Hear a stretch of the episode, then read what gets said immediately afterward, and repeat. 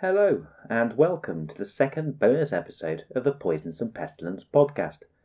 This episode is the second in a two part special on large area biological weapon simulant trials carried out in the UK during the Cold War. We are once again very lucky to be joined by Mike Kenner, who, as you will likely remember, is an open government campaigner and Cold War researcher, who you can find on Twitter at Wellbright, that's W E L L B R I G H T. In the first episode, we focused on work carried out by scientists from Porton Down up until the mid 1960s, which involved the spread of zinc cadmium sulfide over vast swathes of the UK. In that episode, we focused primarily on what those early trials involved, but touched a little bit on the broader political fallout which would eventually emerge. In this episode, we continue to trace the history of these larger area trials during the 1960s and 1970s, focusing on what has become known as the Lion Bay trials, which involved the use of bacteria, including E. coli, in open air trials over populated areas. In this show, we also examined what happened when details of these secret trials came to broader public attention in the 1990s. In 1966, biological trials were carried out on the south coast of England. They were designed to measure the properties of bacterial particles in an aerosol at various distances downwind of a line release. The basic aims were to assess the risk to this country of biological warfare and to devise a satisfactory method of detecting biological agents in the atmosphere. Answers were sought to the following questions. What is the concentration of particles? What is the dose of bacteria? Do the bacteria survive? Is survival dependent upon particle size? Can the bacteria be detected? So, Mike, uh, why don't you give us a brief recap of what we talked about in our first bonus episode? Well, basically, what we found out in the first episode is that Porton Down were very interested in discovering whether they could disseminate a biological warfare cloud. Uh, cloud's the wrong word, really, a massive aerosol of biological warfare agent over a very, very large area. CDE spent most of the latter part of the 1950s investigating something that they called the large area coverage concept, in which uh, a single plane or a ship could travel down the coast of the UK or along the Channel or up the Irish Sea, um, all the time spraying a biological warfare agent.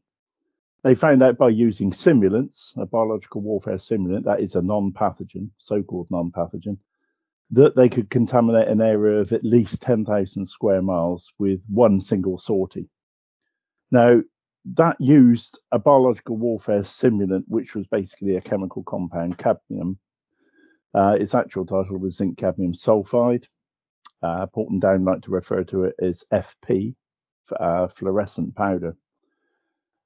Then they moved on to seeing whether they could attack a city successfully, or whether the heat from the city would either stop the cloud from uh, the biological warfare cloud from coming down to ground level and therefore be inhaled, or whether it would encourage it. And they they decided to use the town of Norwich and the whole area of Norfolk that was sprayed by an aircraft.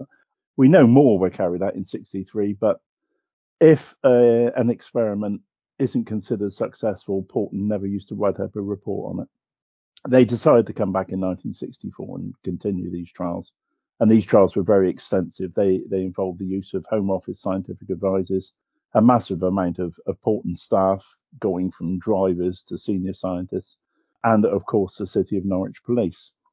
Well, in 1964, the trials were done, still proved to be inconclusive, but by that time, Porton had the idea is well, we know that we can spray a particle. We know the trajectory. We know we can spray a particle many, many miles. We know that we can do it in a sufficient concentration that if it was a biological warfare agent, it would uh, it would contaminate a very large area and a large number of people.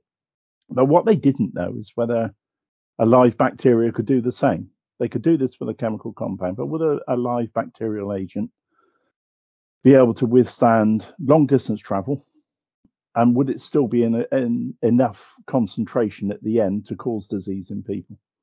And with that in mind, they realized we've got to go ahead now and we have got to release a massive quantity of live bacteria. And it's unfortunately for the public, this meant using public spaces. What they decided to do initially was to test the theory out by spraying from the Porton Range, which is near Stonehenge. It's just outside of Amesbury, near Salisbury. They'd set up a static point there where they'd be spraying a small cloud of biological simulant. This was a mixture of killed Klebsiella aerogenes and live Bacillus globigii, aka BG. They spray it; it would come outside the uh, the Porton Range, and the Porton Range is large; it's seven thousand acres, but it would, it would be carried by the wind. And teams of of mob- mobile sampling teams would try and sample the air up to about 15 miles away. Now they do this mainly by releasing something called zero lift balloons, and the zero lift balloon is like a meteorological balloon, a small one that's being balanced. It's got a radar reflector attached to it and pieces of plasticine placed onto the radar. And um, I, I, understand that didn't they put lights on them as well? Well, this is the point. They put a one watt cycle lamp. These are cycle lamps. so it probably said Raleigh on them. And they'd attach them somehow. They'd adjust this for zero lift and they released them at the start of the cloud when they started spraying and continuously, sort of every two or three minutes, they'd release these things as they continue spraying, and and pull people out in the sampling trucks would be there with binoculars trying to spot a one watt cycle bulb coming towards them, and they try and get in the way of the cloud, and and that was it basically. They they'd then take some samples. Hopefully, they got in the way of the cloud, but it was more of a practice for what was to come. Lime Bay and the surrounding countryside were chosen for the trials because the area is close to Portland Naval Base and onshore winds can be obtained with any wind direction from 100 degrees through south to 300 degrees. A suitable control site was found at Fleet, which is only six miles from the naval base and 60 miles from Porton. The Lyme Bay trials is a collective term for a series of biological warfare trials that were conducted in the South Dorset area but affected most of the southern counties. It's it's a collective term insofar as that they were done for many different reasons. So the first two seasons that were done from 1963 to 64 and 64 to 65, and the season normally operated between October and April. The first two years they they were basically done to try and work up a a system to prove that biological warfare was feasible. B to try and investigate the development of identification and warning devices so that the armed forces could be equipped with something which would warn them of an impending biological warfare attack. Then they move on to other trials. Now, sometimes they developed a technique called the microthread trials, which is using spiders' webs. Um, then they moved on and they decided that they found something called the open air effect. And that worried them because they were getting test results that weren't comparable uh, with the test sphere, with the microthreads, and with releasing it uh, through massive aerosols. So they tried to invent something well, develop something that could protect the individual bacteria. So they worked out a method of coating each particle with a substance called S3. That's meant to be harmless, apparently, but whether it is or not is open to conjecture. And that was sprayed exactly the same again. They, they came down, they did a series of trials. I think it was about 10 of those. Then they decided towards the end of the 60s that they wanted to show off to the chiefs of staff what they could do and they invited the great and the good from the armed forces down, and they conducted a load more trials basically to demonstrate what they could do. Then by about 1970 71, that they started collaborative work with the United States Navy and Air Force, and they were trying to work out a rapid identification or a rapid warning system. Portner developed their version, um, and they were relying on um, on the states to bring over their versions. They could do comparison trials, so they did. I think it was 12 trials were done in November of 1971. Yet again, releasing live bacteria. The Yanks, I mean, the dear American partners, did not want to use Porton's main biological warfare stimulant, E. coli MRE162. They didn't. I don't know why, but they didn't want to.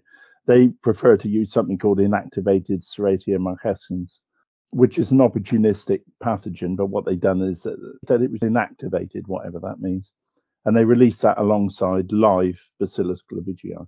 So they did that series of trials, and then in 1975 the Americans wanted to test their XM19 warning device that they had. And by that time, Porton had developed a, system that would identify, do a rapid identification of a, of a bacterial agent. So they combined the two together and they did joint trials, and they were called the DICE trials. And they were conducted, 24 trials were conducted down here. So to place this in context, so in the early 60s, you have the UK still is developing and having lots of political back and forth over the development of a nerve agent deterrent, as well as other types of uh, weapon system. There's this relationship between the UK and the US, and of course also collaboration with Canada. Mm. In this period, there's so many factors which seemingly shape policy in this space. And another thing that was coming online in this time was public resistance in the early 50s, there was a general, much more subservience towards government in terms of the public understanding and awareness of these issues were quite low. But towards the end of the 1950s and towards the early 1960s, you started to see civil society and protest groups starting to protest against Porton. So at the time these trials were being conducted, you were also seeing vocal public resistance against biological and chemical weapons. Exactly. I mean, that's exemplified by the War Office Chief Scientist, um, Cawood, Dr. Cawood. And he wrote uh, a, a, briefing memo to Profumo just before he retired because Profumo had, had asked, he'd heard that some trials were being done and he wanted to, to know more. And Cawood in there says, um, knowledge of these trials by unauthorized persons would be politically embarrassing. Now, what he meant is if the voters find out, you're screwed. um, basically, in the 1960s, we've gone through scandal after spy scandal after sex scandal. The government was in a terrible position and they were taking this huge risk the government was very, very frail at the time. We had that was a week that was on every week that was just ripping into the government and ripping into deference. You had Beyond the Fringe that was doing the same thing. Satire was was the in thing. So that that gives you some context of of when these trials were occurring. I've just been reading about the chemical weapon branch of work in the 1960s, and in particular the desire of the UK uh, well, some aspects of the UK to develop a, a, a nerd agent deterrent. And what was fascinating is that on one hand, there was a need to have a deterrent, and the deterrent only works if you tell people you have a deterrent. Exactly. Well, at this point in history, the UK population aren't going to accept that. Yeah. There was also then discussion of whether or not they should just rely on the US to produce their nerve agent. And then the government were worried that the US would request the UK to store their nerve agents as yeah. a as a deal. And so this was a, a, a real theme at this time of, of, of not only a greater role of the public, but this fear of public backlash was, a, yes. was really was coming home to roost in that period. And of course, I assume it was something that the West would have expected, particularly you know Soviet um, propagandists to really take advantage of a, slip up in this respect. Well, well. this, so this is what they did in Gordon Lonsdale's book. For people who don't know, Gordon Lonsdale is he was meant to be the um, the KGB illegal who was in charge of the Porton spy ring. When he was repatriated back to the Soviet Union, um, obviously he got together with Soviet propagandists and produced a book, his autobiography, which is, you know, like all good propaganda, it probably contains elements of truth. And in that, he tries to sow the seeds of doubt about Porton Down, and he claims that there are Nazi scientists in the 1960s working within Porton Down, former Nazi scientists. And he even hints at the fact that they were doing trials down here, which is quite curious because even Graydon Carter, the Porton Down historian, he mentions in his background history that the Soviet trawlers were well aware of the trials that were going on down here. all communications were done by the British on Clare, so there was no no code being used. So that's that's just is that just radio? Yeah, Yeah. yeah. But I mean, they they all, they're all operating commercial radio systems. Pi. Yet off of Portland, there was a, an enormous trawler, absolutely festooned with uh, with direction finding radio gear and, and listening equipment. So the Soviets were well aware. I mean, if you've got a ship sailing up and down, you can hear all these people on land saying, "Yes, it's here." They know that something's being sprayed. So it was the public that they were, like you were saying, it was the public that they were trying to keep this from. It wasn't the Soviets.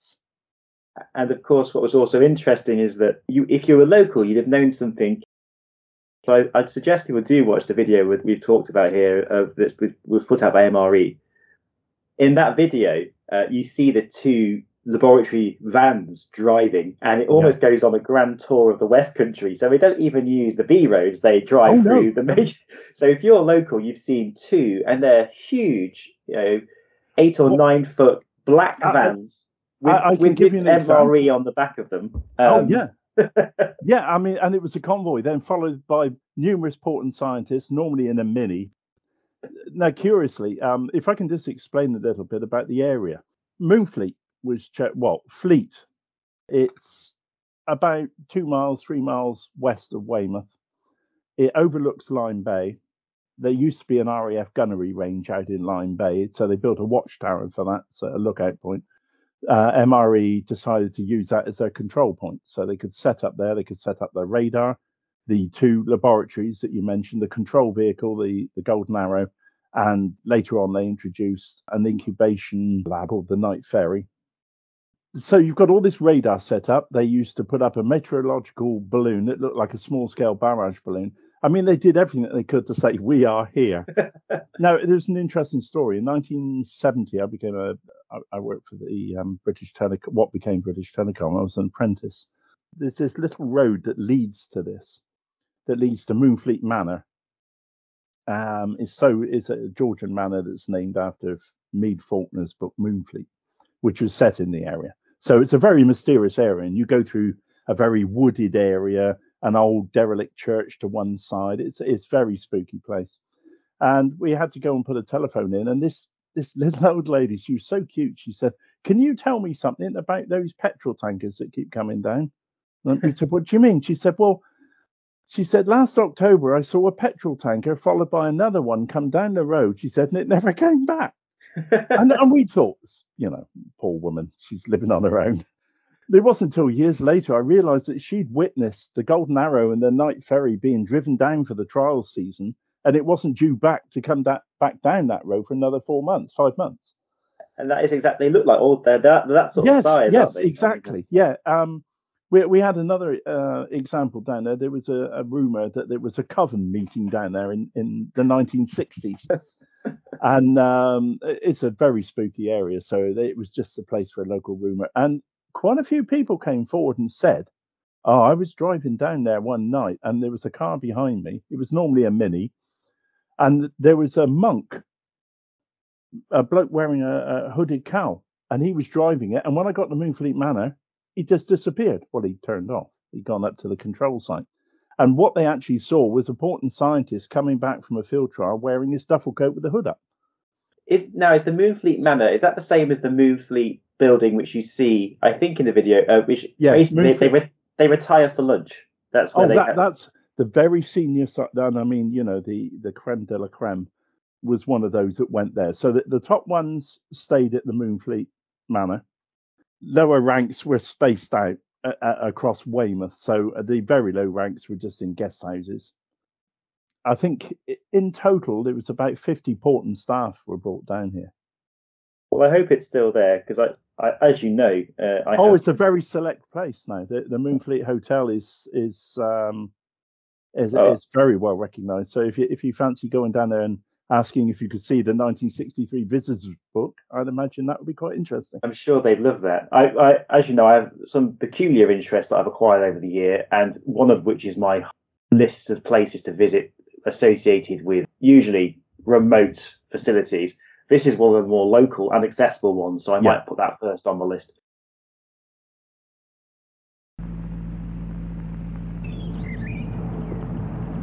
By now, it was time to retire to the nearby Moonfleet Hotel for a well earned lunch.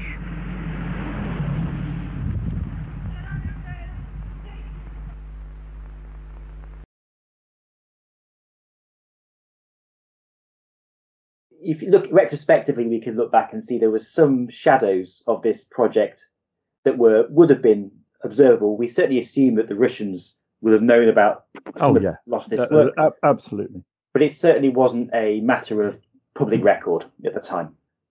How did these trials come to public attention?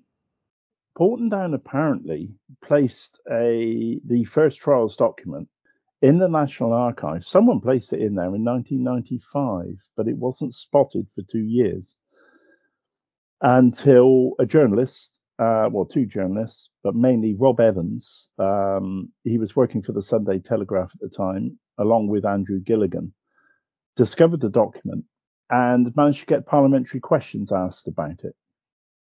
This article, the subsequent article, appeared 2nd of February 1997 in the Sunday Telegraph, and it, revealed that um, 25 trials were done in total. Um, and that's all that, that, that people thought had happened down there 25 releases of large scale releases of, of live bacteria. Then the story moved on. Obviously, South Dorset went absolutely ballistic, the residents down here. They were a bit split between the residents who realized that it, something had been happening down here, realizing, oh, it's okay to talk now. So they were saying, oh, yeah, I knew something was happening. Most people were appalled, as were all the local authorities. Uh, bless them. They, they, they really, really were concerned. And they wanted to know whether there's still the most important question is is it still occurring? And and what really happened down here and how many trials were done and was it dangerous and what was released? So there were a multitude of questions being asked. And this lasted i think it was within um, about a week. I managed to track down rob evans. First of all i contacted the mp that was involved ken livingstone. He put me onto rob evans. Rob evans very kindly sent me uh, a, a sort of like a shortened version of MRE FTR number three. I got in touch with the leader of uh, Dorset County Council at the time and said, Would you like a copy?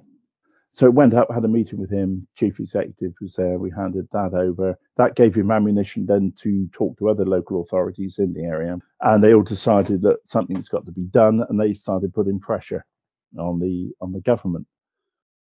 This then the few, and I mean, it really was a, there was a lot of anger down here about it. This coincided with John Major having brought in uh, the forerunner to the Freedom of Information Act. And at the time, contrary to today, there was a feeling that we need openness. The Cold War is now over. You've got to start admitting what was done in the name of the Cold War. So there was this big roller uh, roller coaster going on of do we release information, don't we release information? Portendown themselves were just absolutely horrified because they didn't know what to do. They was uh, it was out of their remit. They they just they were never in the public eye except for animal rights, uh, and that was it. Fortunately, so they agreed that they they'd have to do something. Um, there was demand for public inquiry, and they thought, right, we, we might be able to short circuit this. And for the first time ever, Portendown agreed to come outside the wire and come and give public exhibitions. Unfortunately for them, John Major went and called a general election. So because of the general election, they hid behind that and they said, "Oh no, we we we we'd love to do it, but no, we can't do it because of, with a general election, it might become a political issue, and and we've got to steer clear of that." Well, Tony Blair became elected. We had the the new open government coming in. That was one of his major promises in the manifesto, open government. Um, and they put immense pressure themselves back onto Portendown. You've got to do something, and especially as the MP down here, and we're a traditional Tory shire down here. In the 1997 election, it swung to Labour so obviously this is tremendous impetus to show, look, Labour will do something. So they put pressure, and I kept nagging them as well. In the end, they decided that okay, we're going to do three open days. They came down to Weymouth, they came to Dorchester, and they went to Bridport. It was sort of like a corporate roadshow, but the public response was phenomenal. I've, I, I witnessed in Dorchester, um, a doctor just came flying in, a, a, local GP, went straight to the director of Porton down and virtually pinned him against a wall, screaming into his face, what the hell did they think they were doing? Uh, releasing live bacteria in breathable form over vulnerable individuals. It, it was quite a surprise. But what happened then really surprised Porton Down is that a group of families came along from Lulworth who'd experienced some very strange birth experiences. And Lulworth was one of the places that was heavily hit. But they were magnificent. They were the Lulworth families.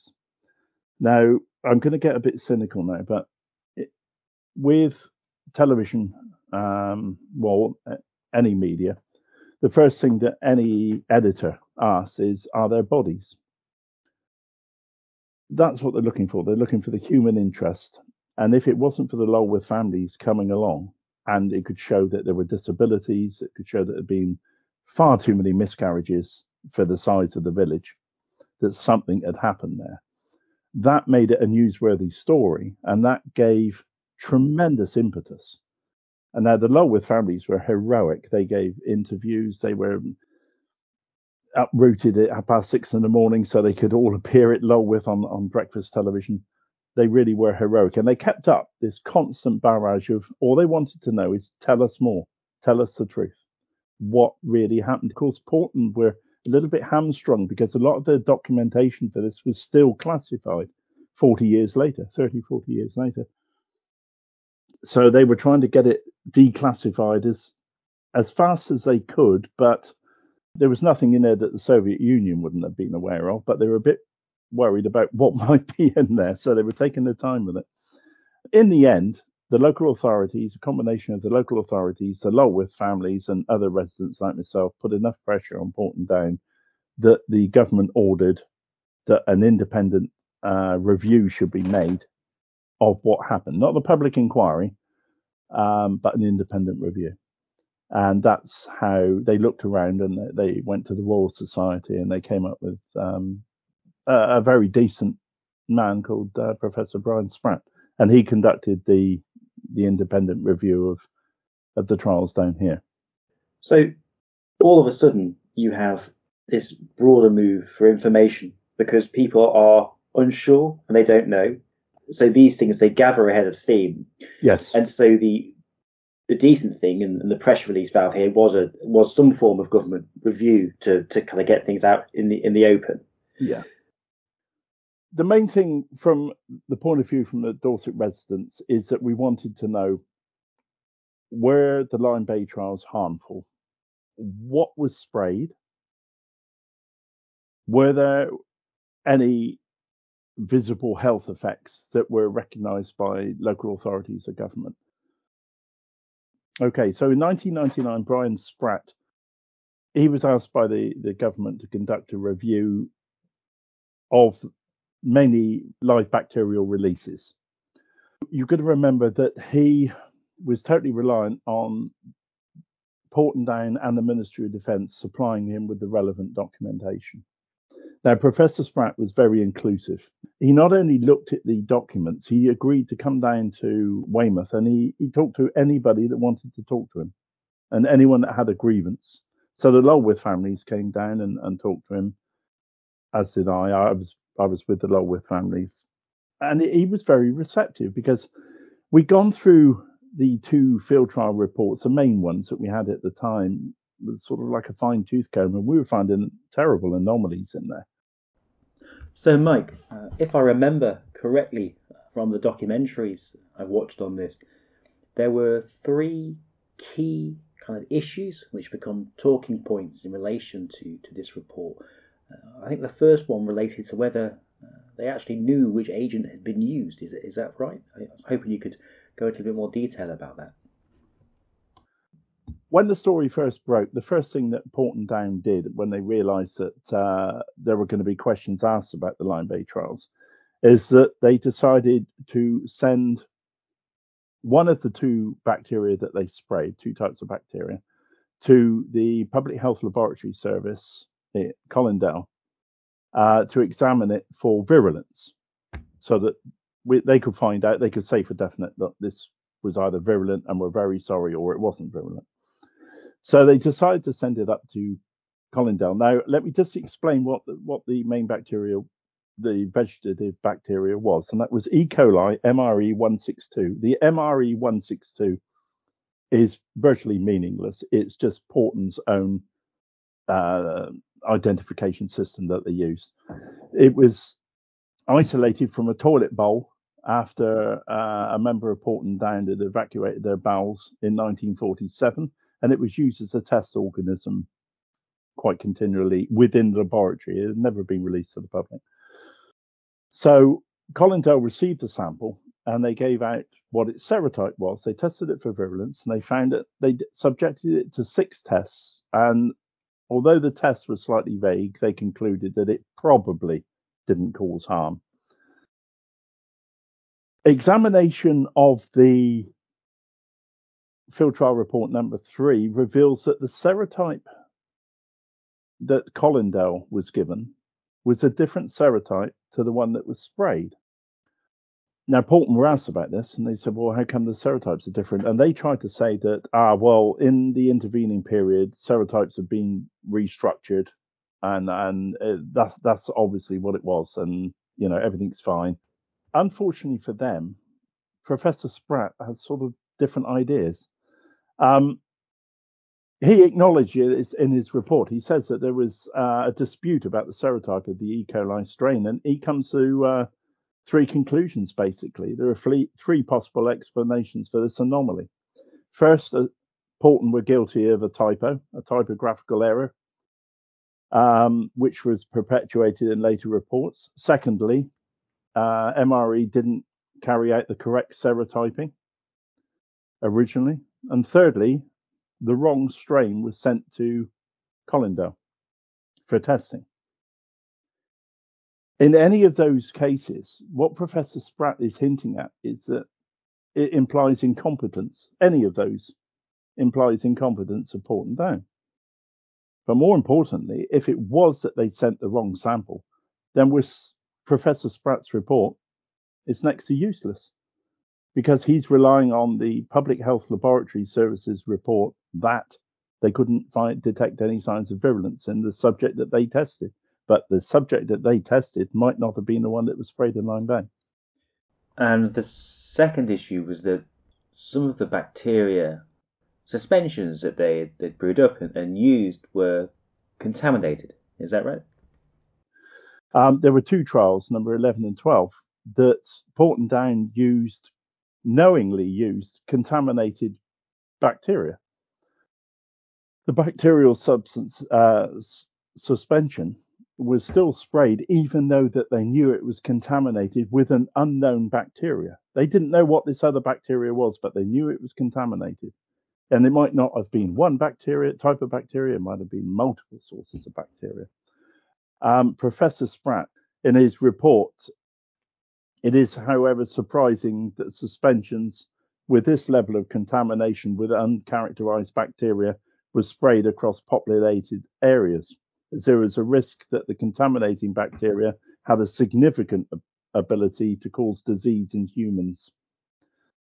Now, you've got to remember that all of this bacteria was tested on mice beforehand, but the mice tests, um, Professor Spratt himself didn't really regard that as a proper test to to discover whether anything would be toxic to humans. They they were spraying material purposely designed to penetrate the deepest part of the lungs. Yet neither report really brings up the fact that that this was happening to the old, the young, the vulnerable. Cystic fibrosis. If you had cystic fibrosis and you came across one of these clouds, you were in deep trouble I mean, Porton Down admitted to the Lulworth families that BG in an aerosolized form would cause harm to immunocompromised people. They just number crunched and said the number of immunocompromised people in those days wouldn't have been as high as today. And the final issue, might uh, related to the so-called DICE trials, and these were trials which weren't uh, actually included in the scope of Professor Spratt's review because he didn't know about them. And I've actually got uh, a clip here of, of him being told uh, about these trials as part of a documentary, something I understand you were involved in. Recently, ITV West obtained previously classified documents from the Public Records Office. These detailed six secret trials carried out in 1968. Although this time was covered by Professor Spratt's report, he says he had no knowledge of them before we showed him the documents. Was he, like the public, being kept in the dark? I'm surprised to hear that because I did try and get hold of all the documents, and I think if the MOD is going to go to all the trouble of having an independent report, they, they should show me all the documents. I think just to try and sort of hide them and, and, and, and not even tell me of their existence, I, I think is, is, is, is not a very sensible way to behave. So after the Lyme Bay trials came to light and there was a public inquiry uh, into them, information on the zinc cadmium trials, which we discussed last week, which occurred earlier in the Lyme Bay trials, came to public attention. So, I guess for a sense of completion, I wondered if you could also talk to me a little bit about that report and the key findings and limitations of it. So, yet again, the, the, the great wheel turned and the government decided that they'd look for another professor to investigate, to do an independent review. Unfortunately for them, they couldn't find anyone that would touch it with a barge pole. And it went on for about eight months, this search. They just could not find people and they don't want to be associated with it. But fortunately for the MOD, along came uh, Professor Peter Lachmann. He was presented with the terms of reference, which was very restrictive. Terms of reference were basically to examine the previous report that had been done into the trials in America by the National Academy of Sciences to review the documents he was given by Porton Down about the trials that were done in the UK and to do a comparison and to produce something for the lay reader which would highlight any concerns. Academy of Sciences in America placed an, a caveat on their conclusions that zinc cadmium sulfide was probably harmless and the amount that was inhaled was probably harmless because they said that there was no information to be had and they recommended that the United States Armed Forces investigate this, do extensive research into the dangers of inhaling zinc cadmium sulfide particles and report back to them in which case their report would be changed. He didn't mention that. He decided, no, I'm going to leave that alone. I'm going to take the National Academy of Sciences as written in stone, and I'm going to all I'm going to do is compare the amounts of zinc cadmium sulfide that was breathed in by people in this country compared to America. Now that's got two major major faults in it. One, Porton Down themselves admit that the sampling devices that were used to collect the numbers of inhaled particles could not be used for dosage estimation. They, they must not be used for dosage estimation. They should only be used for air trajectory studies. But he didn't see that document because Porton Down didn't give it to him. And he missed he missed an enormous thing. He bases do, you know everything's based on dosage but he missed a Porton Down document that said that the chief sampling unit in there could be wrong by a factor of 100. So any dosage that he saw should have been multiplied by 100, but he didn't didn't do that. And this is a common phase that occurred. He was not given quite a few documents. He didn't inquire to ask for more. They, they were there. All he had to do is just do a quick search of the National Archive, and he would have seen the documents. He could have asked for them. But all he did is that he went to Porton Down. They shoved a load of documents on the table. He picked them up, gave them to the team. They read them very, very quickly. The whole thing was over and done with in about three or four weeks. Then it took a while for the paper to be produced, but the investigation was very quick indeed. So, what's really interesting is these reports, of course, they served a an immediate practical and political function.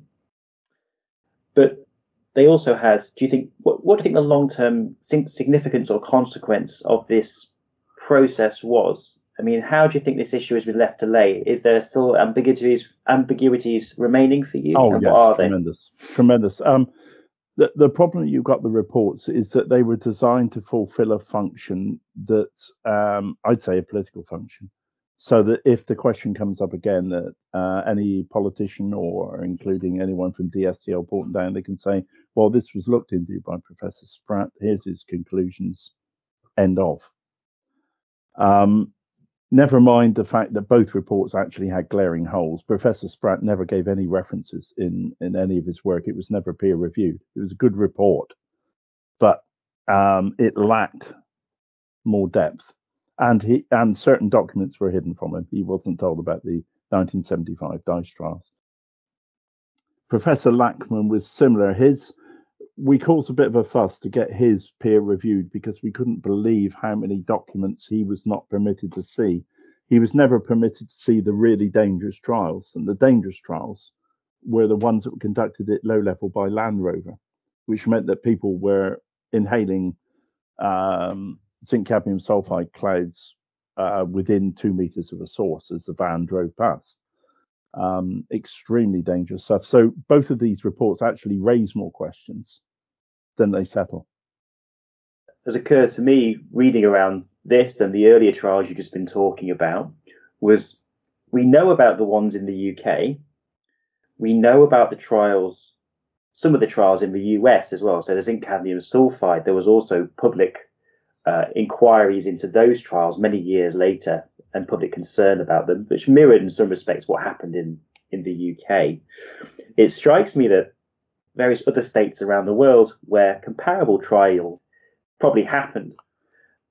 Most states hide their biological warfare work behind the term defensive. And of course, to be able to work out how to defend yourself against biological warfare, you have to work out can it be conducted in the first place? So you have to conduct trials to find out whether biological warfare on a large scale, like the large area coverage concept, can be carried out. So I imagine so. I mean, I have seen vague references of Porton working with the Netherlands on a on a similar subject, France for definite. So that that's obviously interesting to me, and so it's probably something where there may already be work out there done by uh, open government campaigns and similar in different national contexts, but Yes. maybe those those dots haven't been connected yet. Yes. Uh, in this area, this is definitely one of those areas where you'd be looking at meteorological type work in particular, which seems to be the oh, that that was the main cover: meteorological work, air pollution work, anything that mentions air pollution or, or uh, meteorological long distance travel. So I must be honest, Mike. Something I've found really difficult while putting together uh, this show is the issue of trying not to jump to kind of ethical positions on on this issue. And of course, you know, I'm not qualified to to make judgments on safety and those sorts of things. But I mean, one thing that I think has become clear in this show is the fact that you know ethical standards do seem to change over time and, and do seem to vary uh, between time and place. I mean, from my perspective as a kind of you know wishy-washy internationalist, I, I'd really be interested in thinking about the extent to which you know there is a need for kind of an international discussion about about these histories and then how best to bring this information to, to public attention so that we can learn from it and in particular learn you know the the unfortunate uh, risks that states do take on if they pursue such you know directions in research. I wonder then what the kind of role of a responsible academy and civil society is in this space. That, that's a very interesting question. It, the the most common excuse given by it's still in use nowadays by politicians, no matter what the subject. They say that those were the conditions at the time. No, those were the accepted conditions at the time. But at the time, there were many people protesting, Mm. saying that this is totally unethical what you're doing.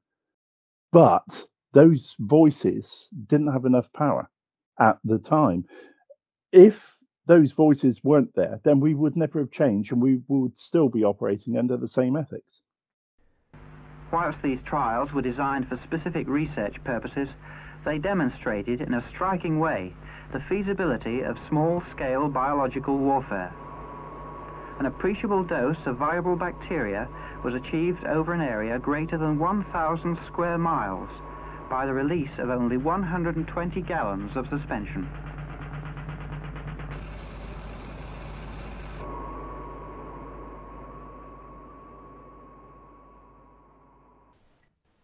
So, thank you very much for that, Mike. This, of course, could only be a partial perspective on what is a very large and contested topic spanning several decades.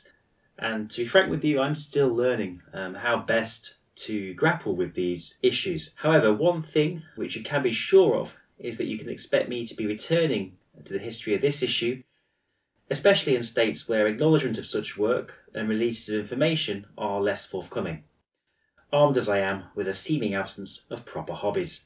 I hope then you very much enjoyed the show, and I will see you next time when we return to our antisocial history of biological and chemical weapons and warfare on the Poisons and Pestilence podcast.